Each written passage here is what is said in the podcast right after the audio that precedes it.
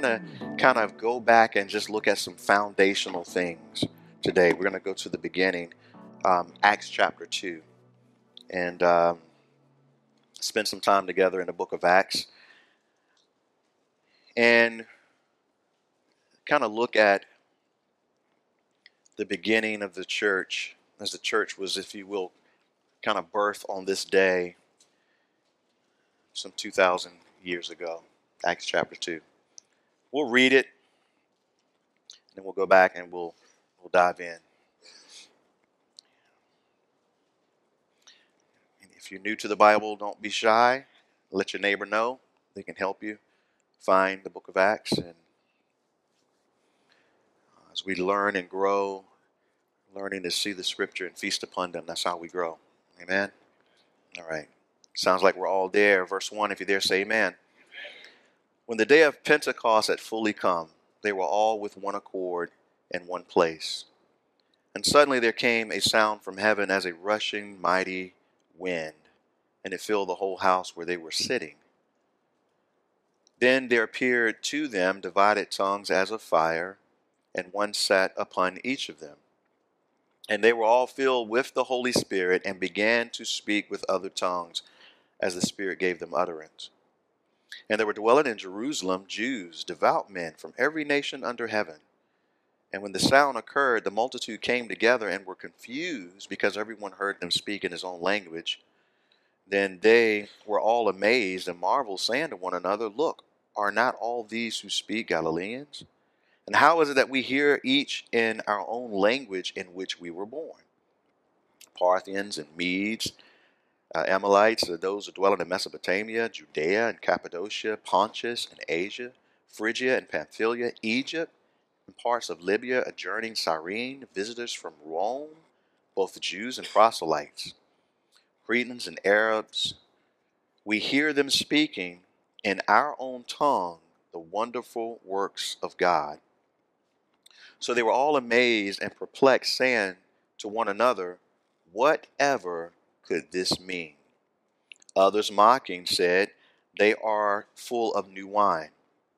But Peter, standing up with the eleven, raised his voice and said to them, Men of Judea and all who dwell in Jerusalem, let it be known to you and heed my words, for these are not drunk as you suppose, seeing that it is only the third hour of the day. But this is what was spoken by the prophet Joel. And it shall come to pass in the last days, says God, that I will pour out my spirit on all flesh. Your sons and your daughters will prophesy. Your young men will see visions. Your old men will see, will shall dream dreams. And on my men servants and on my maid servants I will pour out my spirit in those days, and they shall prophesy. And I will show wonders in heaven above, and signs in the earth beneath, blood and fire and vapor of smoke. The sun shall be turned into darkness, and the moon into blood before the coming of the great an awesome day of the Lord. And it shall come to pass that whoever calls on the name of the Lord shall be saved. Men of Israel, hear these words Jesus of Nazareth, a man attested by God to you by miracles, wonders, and signs, which God did through him in your midst, as you yourselves also know, him being delivered by the determined purpose and foreknowledge of God, you have taken by lawless hands and crucified and put to death, whom God raised up, having loosed the pains of death, because it was not possible that he should be held by it. For David, saying concerning him, I foresaw, I foresaw the Lord always before my face, for he is at my right hand, that I may not be shaken. Therefore my heart rejoiced, my tongue was glad. Moreover, my flesh also will rest in hope, for you will not leave your soul. For you will not leave my soul, excuse me, in Hades nor will you allow your Holy One to see corruption. You have made known to me the ways of life. You will make me full of joy in your presence. Men and brethren, and I hope you can appreciate what Peter is doing here. We'll get to it eventually. Men and brethren, let me be let me speak freely to you of the patriarch David, that he is both dead and buried, and his tomb is with us to this day. Therefore, being a prophet and knowing that God has sworn with an oath to him that of the fruit of his body, according to the flesh, he would raise up the Christ to sit on his throne, he, foreknowing this, spoke concerning the resurrection of the Christ, that his soul was not left in Hades, nor did his flesh see corruption.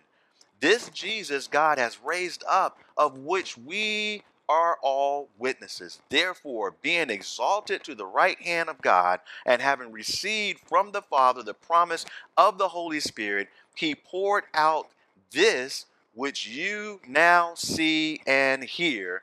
For David did not ascend into heaven, into the heavens, but he says of him, The Lord said to my Lord, Sit at my right hand till I make your enemies your footstool. Therefore, let all the house of Israel know assuredly that God has made this Jesus, whom you crucified, both Lord and Christ. And now, when they heard this, they were cut to the heart and said to Peter and the rest of the apostles, Men and brethren, what shall we do? And then Peter said to them, Repent, let every one of you be baptized in the name of Jesus Christ for the remission of sins, and you shall receive the gift of the Holy Spirit, for the promise is to you and to your children and to all who are afar off, as many as the Lord our God will call. Verse 39 is where you find yourself today. Just so you know, that's our part in this. Verse 40, and with many other words he testified and exhorted them, saying, Be saved from this perverse generation. Then those who gladly received his word were baptized, and that day about 3,000 souls were added to them, and they continued steadfastly in the apostles' doctrine and fellowship, in the breaking of bread, and in prayers. Then fear came on every soul, and many wonders and signs were done through the apostles. Now all who believed were together, and had all things in common, and sold their possessions and goods, divided them among all, as anyone had need. So continuing daily with one accord in the temple, and breaking bread from house to house, they ate their food with gladness, and notice this, and simplicity of heart. I want you to remember that. Praising God and having favor with all the people. And the Lord added to the church daily those who were being saved. All right, so Father, we thank you this morning, Lord God, and I pray that you would do a special work in our hearts and minds, um, individually, Lord, but also within our body collectively here, Lord God, as we turn our hearts to this found, very foundational scripture, Lord, and that you would build us and grow us, Lord God. Remove anything from us, Lord, that just doesn't doesn't uh, belong. And uh, have your way in us, Lord, to grow us and strengthen us. We love you and thank you in Jesus' name. Amen. Amen. So, a wonderful place in Scripture. I was planning to try to do the whole thing. I was really struggling. It was hard prep. You know, I was wrestling with the Lord, and I realize that now. And He won. He always does. Um, but we're going to look at the inherent witness of the early church in the first 13 verses. Um, and then we're going to look at the message of the early church in verses 14 through 41. And we'll look at how that message was uh, customized as it went out um, between the Jews and the Gentiles. And then we're going to look at the life and power of the early church in verses 42 down through verse 47. Um, one scholar said this We are not going to move this world by criticism of it, nor conformity to it but by the combustion within it of our of lives ignited by the Spirit of God. I love that. I probably should read it better. We're not going to move this world by criticism of it. And we often find ourselves criticizing the world, and I think we forget that uh, those who are not saved, sinners, we should not expect to live righteously. There's, there's, there's no expectation there. So we're not going to move the world by criticism of it, nor conformity to it. That's a biggie because I think sometimes the church conforms too much or Christians too much to the world. But by the combustion within it of lives ignited by the Spirit of God. And so, as we now approach this very foundational part of Scripture, this is the history, the book of Acts is the history of the Christian church given to us by Luke, who was one of the only Gentile writers of the Bible, who was a physician who investigated all of these things to make sure that an accurate account both his gospel, Luke, and the book of Acts was given to a man named Theophilus, I've told you before, whose name means lover of God. So many beautiful pictures there. So Luke went out of his way to deliver an accurate account of what took place to this man Theophilus so that he would know the truth concerning both what Jesus began to do in the Gospels and what he continued to do in the book of Acts through his church. Many people, in fact, if you were to read the title of the book of Acts in your Bible, you probably see something that says the Acts of the Apostles. How many of you have the Acts of the Apostles? Um, and that's interesting um, and good, but when we really look at it and really compare it to where we've ended up as a church, I would say the better and more accurate title is the Acts of the Holy Spirit through the church, because that's exactly what we see. Now, as we dive in, um, for the sake of time, verse 1 says, When the day of Pentecost had fully come. Now, uh, that puts us in a time frame that's very unique, particularly to this specific year where this Pentecost took place, which happened right after the death, burial, and crucifixion, the, the, the, uh, the crucifixion, the death, the burial, and the resurrection of our Lord Jesus Christ. Because according to the Old Testament, all of these things had particular timelines that they were uh, uh, tied to. You remember uh, in the book of Exodus, chapter 12, that the, the Jewish year had been given to them, the first month of their year had been given to them by God that was tied to the uh, deliverance out of Egypt. Y'all remember that, right? Egypt being a type of the world. And so God said to Moses, This will be the first month of your year going forward. And in this month, I want you to, on the 10th day, take a lamb and bring that lamb into your home, basically. And on the 14th day at twilight, kill the lamb and apply the blood to your doorpost. And he gave instructions as how they were to eat the lamb, uh, making sure that uh, it, all of it was consumed, none of it was left, no bones were broken. Everything had a specific way that it was supposed to be carried out. Okay. Then he said, also, I want you then to begin to purge your homes of leaven which is a type of sin in the scriptures, a picture of sin. I want you to purge your homes of leaven, um, and I want you to have the feast of unleavened bread. Okay, and so that would take place. All right, and so they were to do all of those things. And then he said to them, okay, also on the day after the Sabbath following the Passover, you're going to celebrate the Feast of First Fruits. You can actually go to Leviticus 23 as an area that you can look at all of this. And you'll celebrate the Feast of First Fruits and he gave them instructions concerning the feast of first fruits.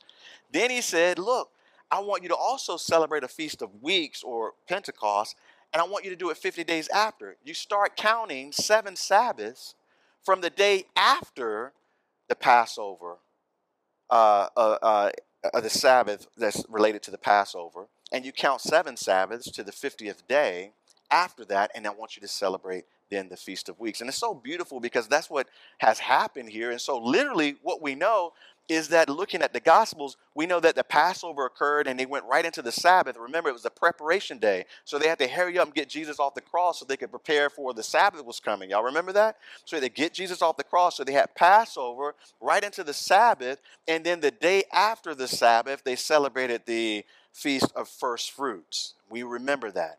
Then they would have counted, and the day after the Sabbath would have been a what? Sunday, first day of the week. Then it would count seven Sabbaths to the 50th day, which puts us most likely back at a Sunday, which is very interesting to think about. I'll come back to all that in a minute. So it's most likely, very likely, that this is a Sunday morning, day of Pentecost in the first century the, the first Pentecost after the death, burial, and resurrection of our Lord Jesus Christ.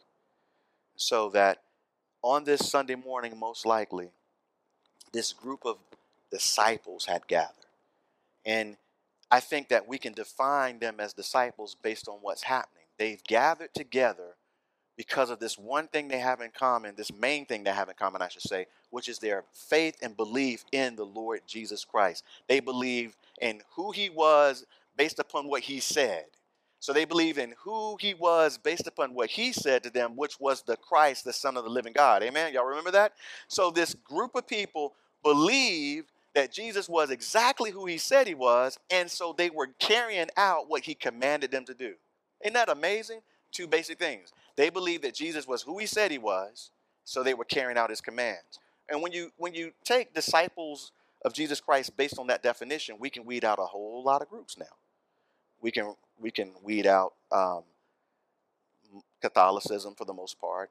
We can weed out Jeho- all the cults. You know, we can weed out actually a, a lot of the more heretical aspects of Christianity because it doesn't seem like those groups that I've mentioned actually believe that Jesus is exactly who he said he was, which would make him God incarnate.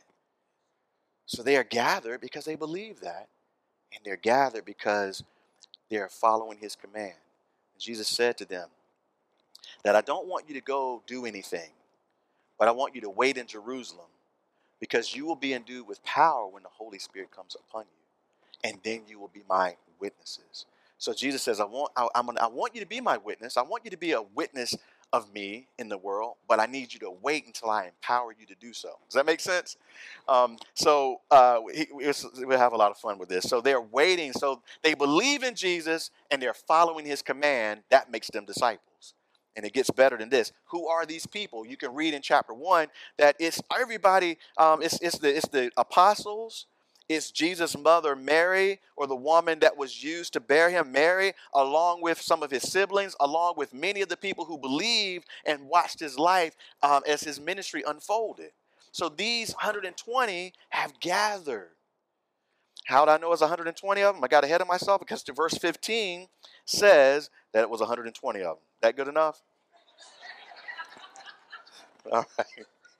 So it's 120 of them gathered um, who believe, um, and their posture is very interesting as well, because in chapter 2, we'll get there, verse 2 at the end says that they were sitting. This is very interesting. They were sitting. You got 120 disciples gathered in a room, a house, it actually says as we go through this, waiting in obedience to the Lord's command on Him to do something in their lives. And it's an amazing thing. We also know that on this probably Sunday morning, it's 9 a.m. in the morning. How do we know? Because Peter says, These ain't drunk as you suppose, seeing it's only the, the third hour of the day or 9 a.m. We can do math in the New Testament very easily. We know that the day generally started around 6, so the third hour of the day would be 9. Jesus went on the cross the third hour of the day until the ninth hour of the day. So Jesus was on the cross from nine, from 9 to 3. Y'all get it? We, we getting all this? We understand these numbers. So, so it's 9 a.m. on a Sunday morning with 120 people who believe gathered together. This was such a blessing. I couldn't have planned it. A rainy day with a lot of people with COVID made for a light first service. So this morning at 9 a.m., we had about 120 people in the room. I know because of how many seats were empty. Like right now, I know there's about 150 of us. So uh, 120 people, I just made some people nervous.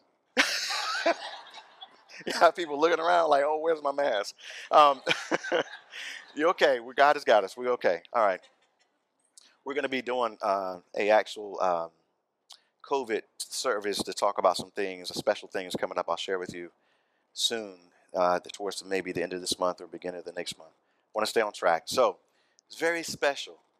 About 120 people gathered in our house following the Lord Jesus and his commands, waiting on him to do something special, anticipating. And they were probably not quite seated like this. They were probably almost a home fellowship style, maybe circled up to some degree so they could see each other, but they were gathered. And what were they doing? Well, chapter 1, verse 14 says that they had continued with one accord in prayer. And chapter 2, verse 2 says that they were sitting. So this is a very interesting scene because it's nothing like the church today. How, how can I say that? Well, one, this is very non Baptist, non Lutheran type of church, non Presbyterian type of church. What do you mean? Well, they're actually expecting the Holy Spirit to show up and do something because that's what Jesus told them to wait on. So it ain't nothing like the conservative wing of our church today. But it's nothing like the Pentecostal and charismatic, charismatic portion of our church either because they're sitting in there praying. They're not running around and laying under chairs or anything. So this looks nothing like the church today at all. But they are there expecting God to do something and praying. Y'all catch this scene?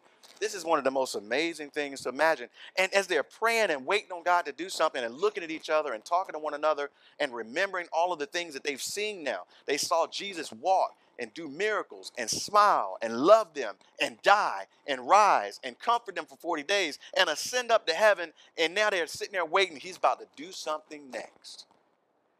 We don't quite know what it's going to be, but he said we're going to be witnesses when this thing happens. So they're there. And this very special moment which is going to change the next 2,000 years of history in the world as this group of people are now gathered.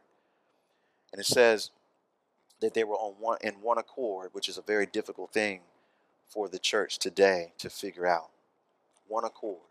Why were they on one accord? Well, because it, it, it doesn't look like anything we see today. It's not dead orthodox, not expecting the Spirit to do anything. It's not over the top, misrepresenting the Holy Spirit stuff. It's just, hey, Jesus is in charge. We're here. You know, you apostles, we know he made y'all apostles, so we good with that. You know, we're gonna we're gonna let you, you know, you all lead. We're gonna hear what you have to say, but we're here waiting to see what Jesus is gonna do. He's in charge. And see, that's what's lost in the church today. The church is so complicated because Jesus ain't in charge in the in the minds of people. Because usually when people come together today, they make it all about somebody else. You know, it's somebody that's got to be in control, lording over others, all Nicolaitan type of ministry happening. You know, Jesus hates that. Y'all remember that, right? Or it's some somebody got to draw attention from everybody else to themselves by how they conduct themselves, or how they're dressed, or how good they are in their ministry, or whatever it is. None of that was happening. That's what made it such a wonderful and special, special time in the church. Verse two. And suddenly meaning they didn't know when it was going to happen. Um, I could say some stuff on that one. They didn't know when it was going to happen. Nobody was in control of it. Nobody was doing nothing. Suddenly, while they were praying, there came a sound from heaven. Y'all catch that? It came from heaven. It didn't come from the person that gets all Pentecostal at the same time of the service every week. Like clockwork. That's not what happened some sound came from heaven. And I, I, I want you to imagine as I read this to you, probably the difficulty if you had to write what happened if you were there. They're gathered praying to Jesus. And all of a sudden, and the Holy Spirit gives it to us in some physical manifestation of things because it would be difficult to explain this. Suddenly there came a, a sound from heaven. Notice this as a rushing, a um, rushing mighty wind. Doesn't say that it was a rushing mighty wind, but it comes across that way because how else would you describe being in a room with 120 people praying to God and all of a sudden, bam, something happens? What are you going to say? Man, we were gathered and all of a sudden it was like the wind came through. Like, like the Lord stirred us up all of a sudden. And notice it says, fill the whole house where they were sitting when this took place. And there appeared to them, notice, divided tongues. It really means tongues were distributed to each one of them as of fire, meaning it wasn't fire, but as a fire. And one sat upon each of them. This is the best ability of Luke to describe or to write what was described to him by the people he talked to, because Luke wasn't there. But Luke is saying, man, this is the account as I got it from those who experienced it. And it was amazing. They were gathered just like this on a Sunday morning, 120 people praying, and all of a sudden, as the Lord had promised, the Holy Spirit falls upon them. And, and this physical manifestation is a best way to describe what happens. It's also so I believe that they could see and distinguish that this thing that's happening is happening to each one, which is a blessing. It wasn't that only a few people in there got it. You know how people today are with the Holy Spirit. They're always trying to show off. You know, no, no, no, no, no. Everybody in the room received this thing and they saw this thing and it was amazing. It, it, and it says, and they were all filled with the Holy Spirit. Now, let's be clear on something. There were 11 people in the room that were already filled with the Holy Spirit. Who are they? The apostles. How do you know? Acts chapter 20, they're gathered in the upper room. Jesus shows up and breathes on them and says, Receive the Holy Spirit. And they did. But as of yet, he had not come upon anyone to empower them in the way that he is now to be the witnesses that they need to be before a, a dark and hopeless world. Now, one of the things I have to say to you is, and as we go through this, we'll talk quite a bit about the Holy Spirit, is that when we look at Scripture, we know that there are uh, several, at least three different types of experiences that we see with the Holy Spirit. In fact, Jesus talks about a couple of them in John chapter 14, and you should write these references down and look at them in your own time, and I'm going to encourage you to do that. But he says to them, Look, the world doesn't know the Spirit of truth. They can't see him, they don't know him, but you do because he's with you and he will, future tense, be in you. Jesus told them, right now the Holy Spirit is with you. But when I go, basically, I'm paraphrasing, he will then be in you. He says, Remember, I won't leave you as orphans. I'll pray to the Father that He'll send another helper. And, and, and basically, the scripture says that the Holy Spirit is another just like Jesus. So when Jesus was with the disciples face to face, they didn't need the Holy Spirit in them. You got me?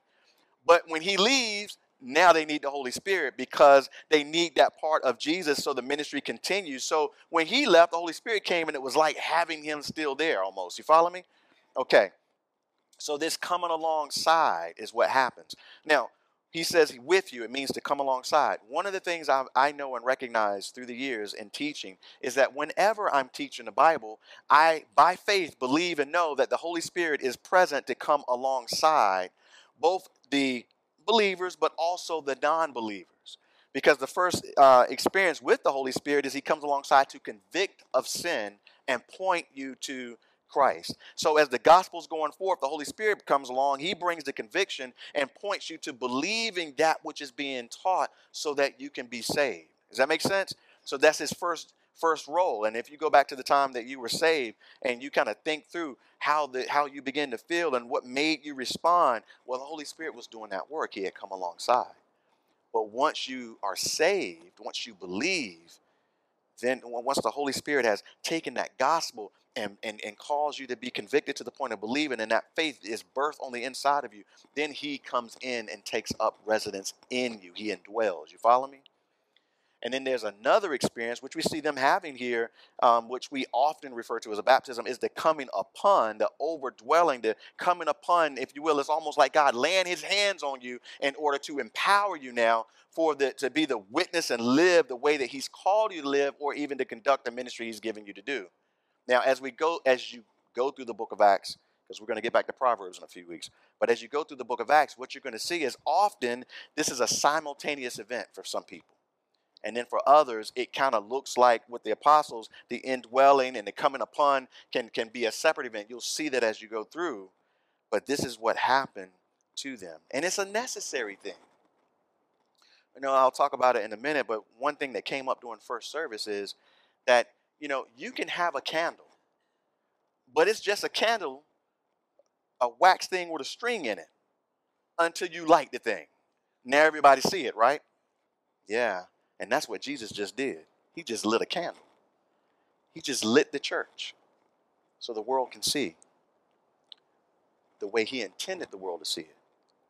You know, this is a crazy thing. You know, you go all the way to chapter 18 when Paul shows up in Ephesus and he sees this group of believers and he has to ask a question: Have you have you received the Holy Spirit since you believe? What is it that you believe? And he finds out that they only believe John's gospel, which wasn't the whole gospel, so they didn't understand or have any expectation of anything happening. So Paul gives them the whole gospel, and then bam, the Holy Spirit falls upon them as well. You know, uh, I, I think that. Christ intends to work through his church in a very supernaturally natural way by the power of the Holy Spirit, which is necessary. And so, this is what's beginning to take place. So I went through that explanation just to kind of kind of help us understand that that this is a necessary thing that's happening. Now, let's continue. Y'all doing okay? So they were filled with the Holy Spirit, verse 4. They began to speak with other tongues, notice, as the Spirit gave them utterance. Verse 5. Verse 5 says, Now, there were dwelling in Jerusalem devout men from every nation under heaven. I love that. Um, in other words, there was a representation of everyone uh, throughout the whole known world, which we'll see in a moment, in Jerusalem at this time. This feast would be one of the most packed feasts because of the time of year it was, and travel was a lot simpler and easier. And this place was crowded at this point for Pentecost. And so there were people from all over the world. You would say, well, why would be, Jews be there from all over the world? Well, because God set it up this way. Now, you got to catch this. Now, Old Testament, Jews go into captivity, Babylonian captivity. Creates a diaspora to some degree because what happens by the time Persia takes over is that this whole uh, Persian world, which Persia was the superpower that ruled the world at that time, Jews ended up spreading out throughout it. How do we know? Because Mordecai, book of Esther, wrote letters to the Jews in every province, 127 provinces from all over the world. It mentions places there in the book of Esther. So the entire known world, Jews were spread out. And so he had to write letters to all of them. Well, wherever Jews go, they make what we call converts or proselytes. And so, literally, they impacted the whole world with their presence God using them to plant the seeds of His word throughout the world. And so now at this feast, we're going to see there's a representation. Check it out. There's a representation of every culture, every language, and even every ethnic group in Pentecost for the first Pentecost of the church. And God has just lit the candle of the church before the whole world. I hope you can catch this. There's a part of the entire world in Jerusalem.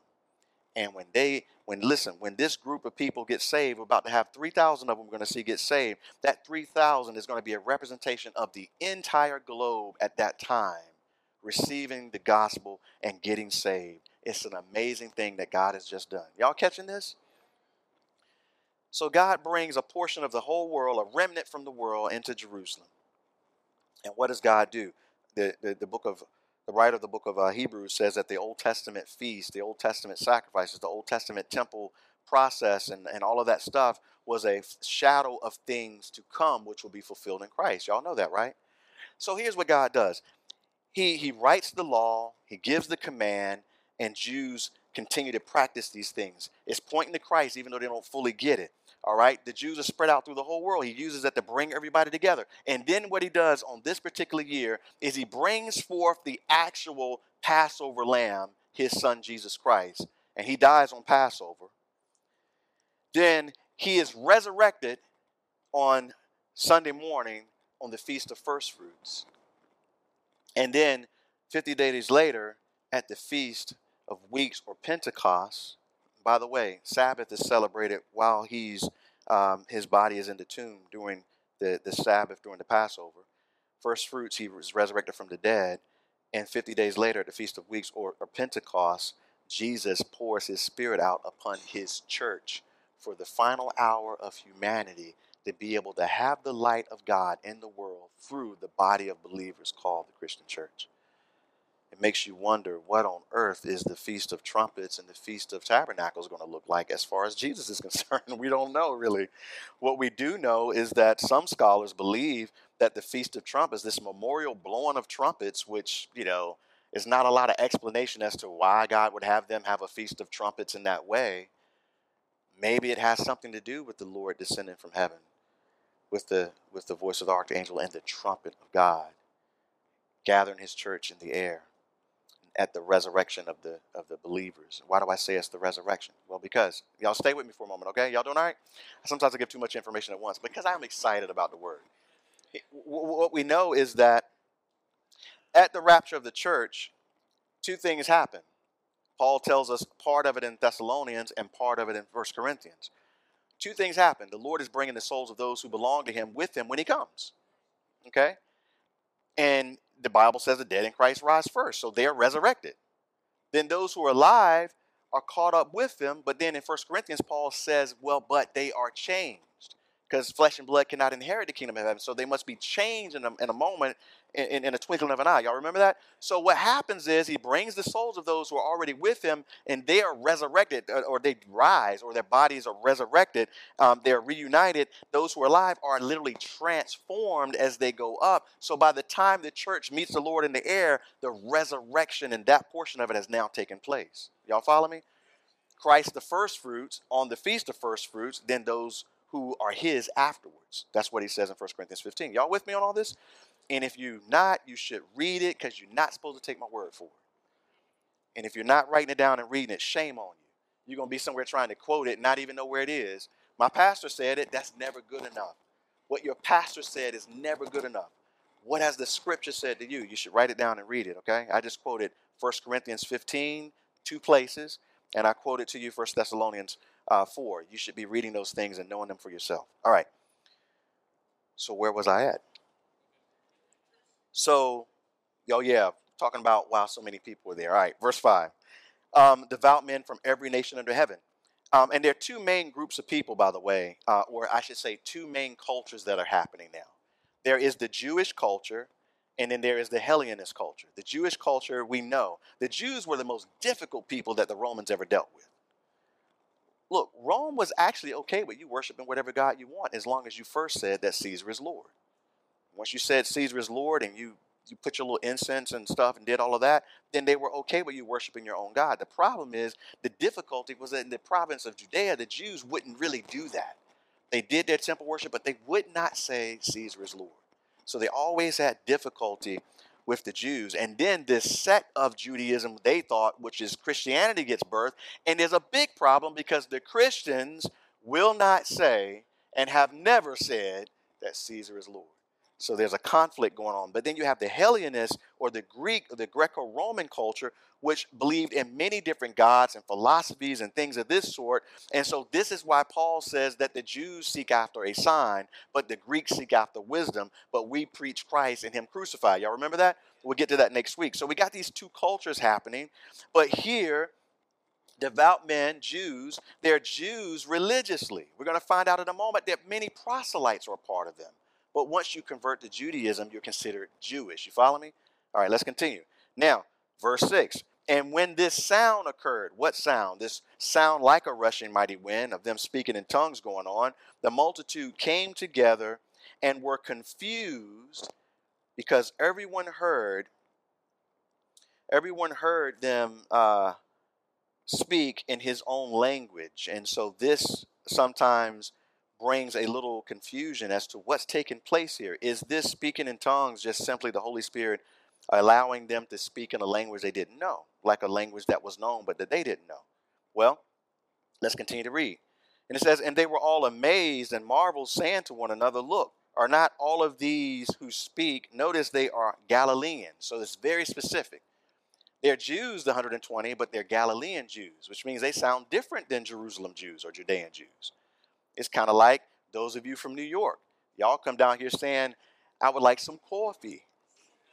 And then Pastor Kevin says, Hey, y'all want any coffee? He, he catches a difference. They say coffee, and I say coffee. You know, we're all uh, people of the United States. I can't even say America, but we sound differently. Y'all catch it? So there's a very distinct dialect from the Galilean region. It'd be like John Wayne trying to speak Spanish he might can learn the language, but he won't sound like he's. When I go to Colombia, I mean, I can learn this, but I don't. They they know it's like. So they're Galileans. What's going on here. See, this is the miracle. It's not that they're they hear them speaking in their language. They actually hear them speak. If you go up to verse six, and our own language, it, it, it is hints of dialect. Like there's a specific specific dialect. In other words, they're not just speaking the the uh, academic pronunciation of words, they are doing it like they're from there, those different areas. This is what's happening. And they say that, verse 8. How is it that we hear each in our own language in which we were born?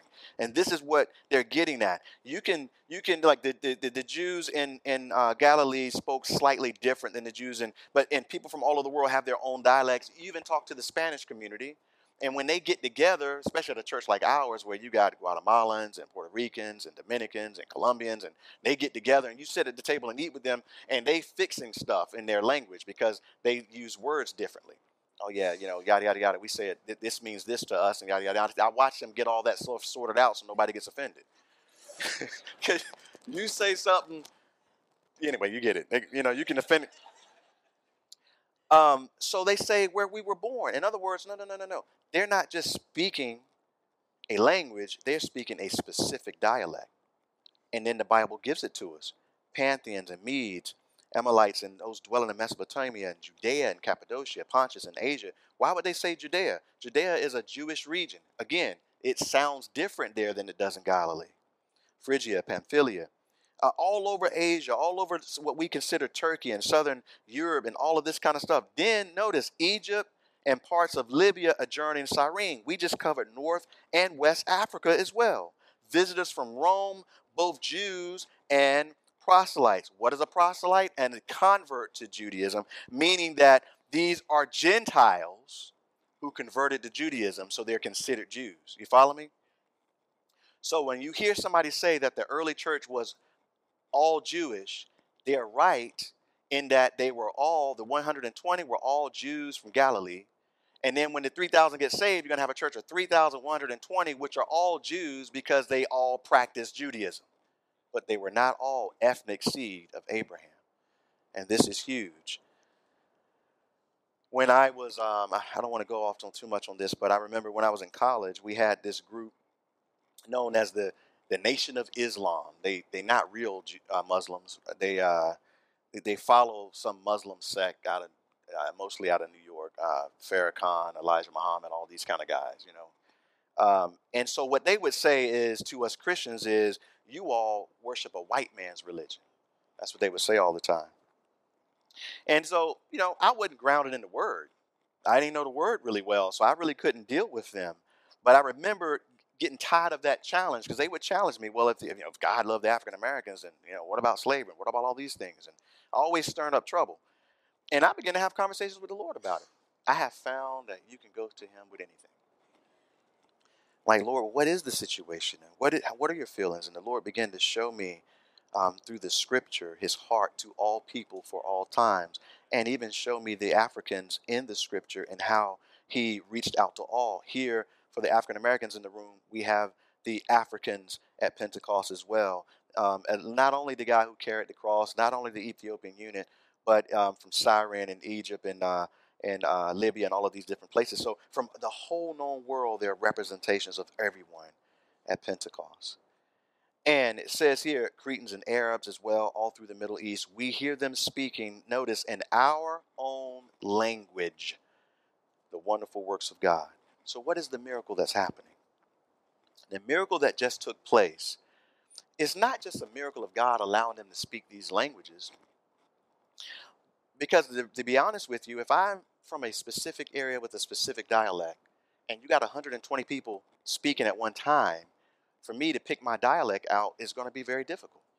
The miracle that just took place is the miracle that as they're speaking on one accord with tongues, as the Spirit gave utterance, the people all heard in their specific dialect what was being said. It, so it was so uniquely special to each individual. You know, I, when God speaks to us, those of us who are believers here, we've probably experienced the voice of God in our lives at some point. Not audible, but speaking into our soul, into our spirit. And sometimes we hear that in prayer and reading of the word. And for some of you, it maybe it sounds like the voice of a parent or maybe it sounds like some person who is authority in your life, whatever, but you know it's specific. You can recognize God speaking to you because He knows how to speak to the individual. This is what I love about the Lord. The Lord is not limited in His ability to speak. This is why I love when Jesus goes across the sea to the area of the Gennesarets to the guy who's who's possessed with a legion of demons, and God, the Lord Jesus, is able to speak to that man and free him of that demonic possession. This is why I say it doesn't matter whether you got schizophrenia or mental illness or demonic possession or drug addiction or whatever your situation is, God has no no problem being able to speak right through all of that to your soul, to your spirit, to, to, to call you to salvation. He can speak. They all heard it, and they heard it customized for them. Now, here's the thing about the gift of tongues, because the church gets all in a trying to figure this thing out. So, writing your notes, 1 Corinthians 12 through 14 helps us understand. For instance, Paul says, Do all prophesy? Do all have the, the gift of miracles? Do all speak with tongues? The answer, obviously, is no. So, therefore, we know that everybody doesn't have all the same gifts. We good with that? Okay. Now, so here's what it is there's two purposes for tongues in the scripture. The scripture only gives us two purposes for them. Tongue, uh, Paul says in 1 Corinthians um, 14, he says, Well, he who speaks with tongues edifies himself. He who prophesies edifies the church. Okay, so the first biblical use of the gift of tongues is for you to edify yourself in your personal time of prayer and worship to the Lord. And I'll explain a little bit more in a minute. What that would mean then, let's say everybody in this room was a believer. I doubt that's the case. But let's say everybody in this room right now was a believer. If one of you were to just stand up and start speaking in your gift of tongues right now, and everybody in here was a believer, it would have no edification to this body of people. It could only you could only edify yourself. So then at that moment, we would then have to say, okay, well, to keep it biblical, let me pause. Let's give the Lord an opportunity to provide an interpretation of that so that we, we would know how to move forward. I want to come back to that in a moment. But the Bible says that tongues is, which this actually doesn't make sense on the on the surface, it is a sign. 1 Corinthians 14, it better be in your notes. It is a sign for non-believers. Like, what? A sign of non for non-believers? A gift of the Spirit given to the believer, but it can be used by God as a sign to the non-believer? Well, absolutely. Because that's what he did at Pentecost. And that's what's happening many stories throughout the years, whether it's the missionary field or just tongues being used at some churches I've heard of, where um, somehow God speaks very specifically to a person in the sense of they hear something and and they don't understand it because it was the gift of tongues and then it's explained to them what it was and they come to faith. I'm going to come back to it in a moment. So it's a sign for non-believers. Those are the two areas. It's a it's a it's a gift given to you individually if you have it to edify yourself in the Lord, or it can be used as a sign to non-believers. And so this is the issue. You have the conservative wing of the church that doesn't want to deal with the gifts at all, and then you have the charismatic charismatic wing of the church who who does stuff that's just not even represent a representation of what the Holy Spirit is trying to do in the midst of a body of believers. And so the church is divided and doesn't know how to deal with it when there's nothing wrong with this or any gift. It's just a gift of the Spirit which He distributes. Now, when you speak with tongues, we have to understand that it's never really directed as a message towards men. Paul says, um, "He who speaks with tongues speaks to God, not to men." 1 Corinthians chapter 14 again. Um, those verses are all found in there. He says that's why it's better that in a church gathering we use the gift of prophecy, the, the, the word of God coming forth before people and being expounded upon and made, and God being able to use the word to speak because then the believers can understand and know that God is speaking.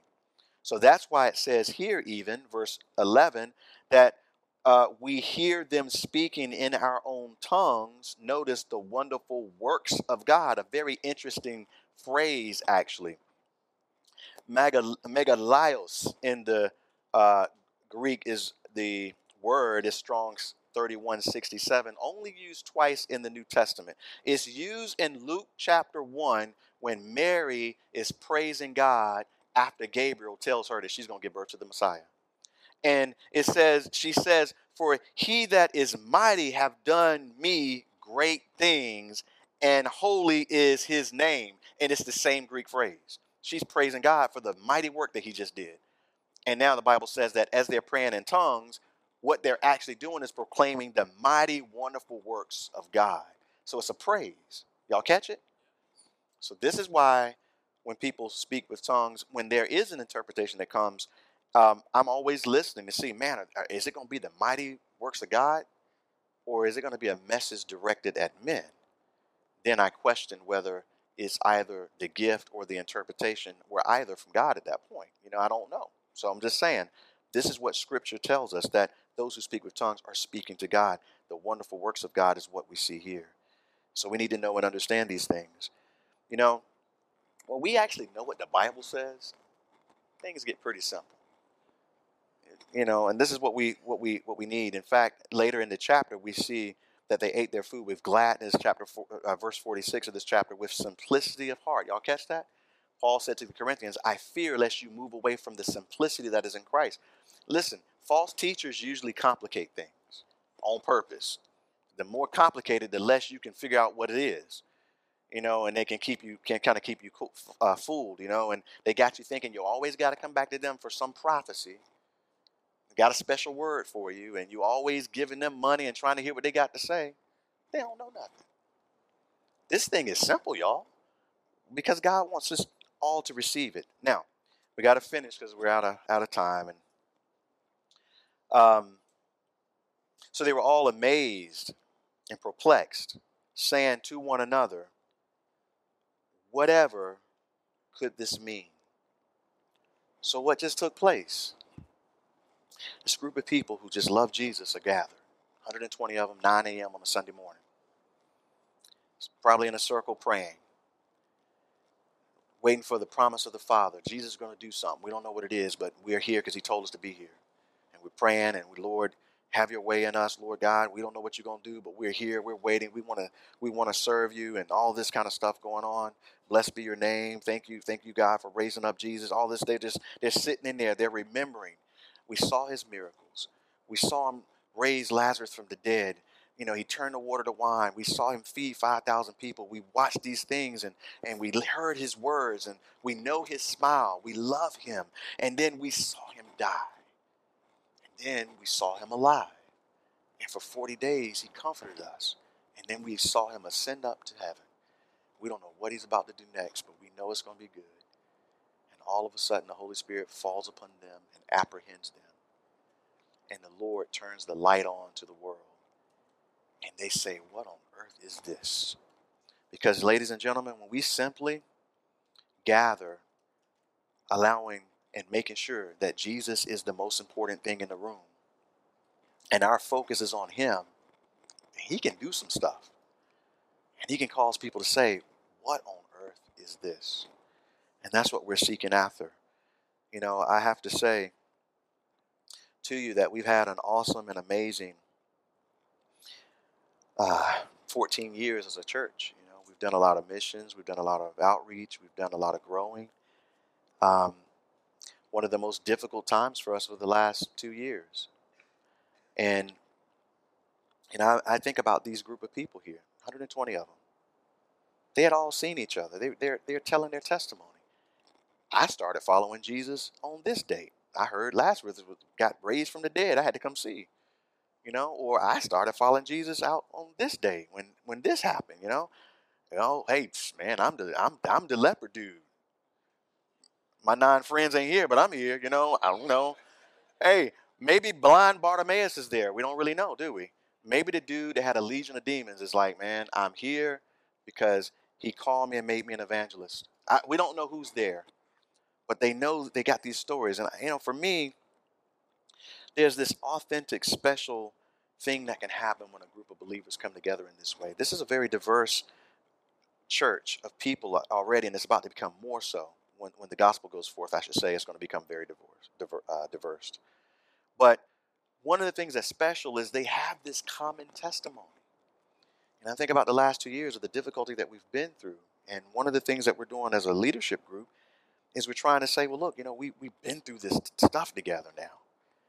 And what's important is that we understand that the bond we have, those who serve here, wherever in the building right now, children's ministry, youth ministry, wherever, we have this bond in Jesus.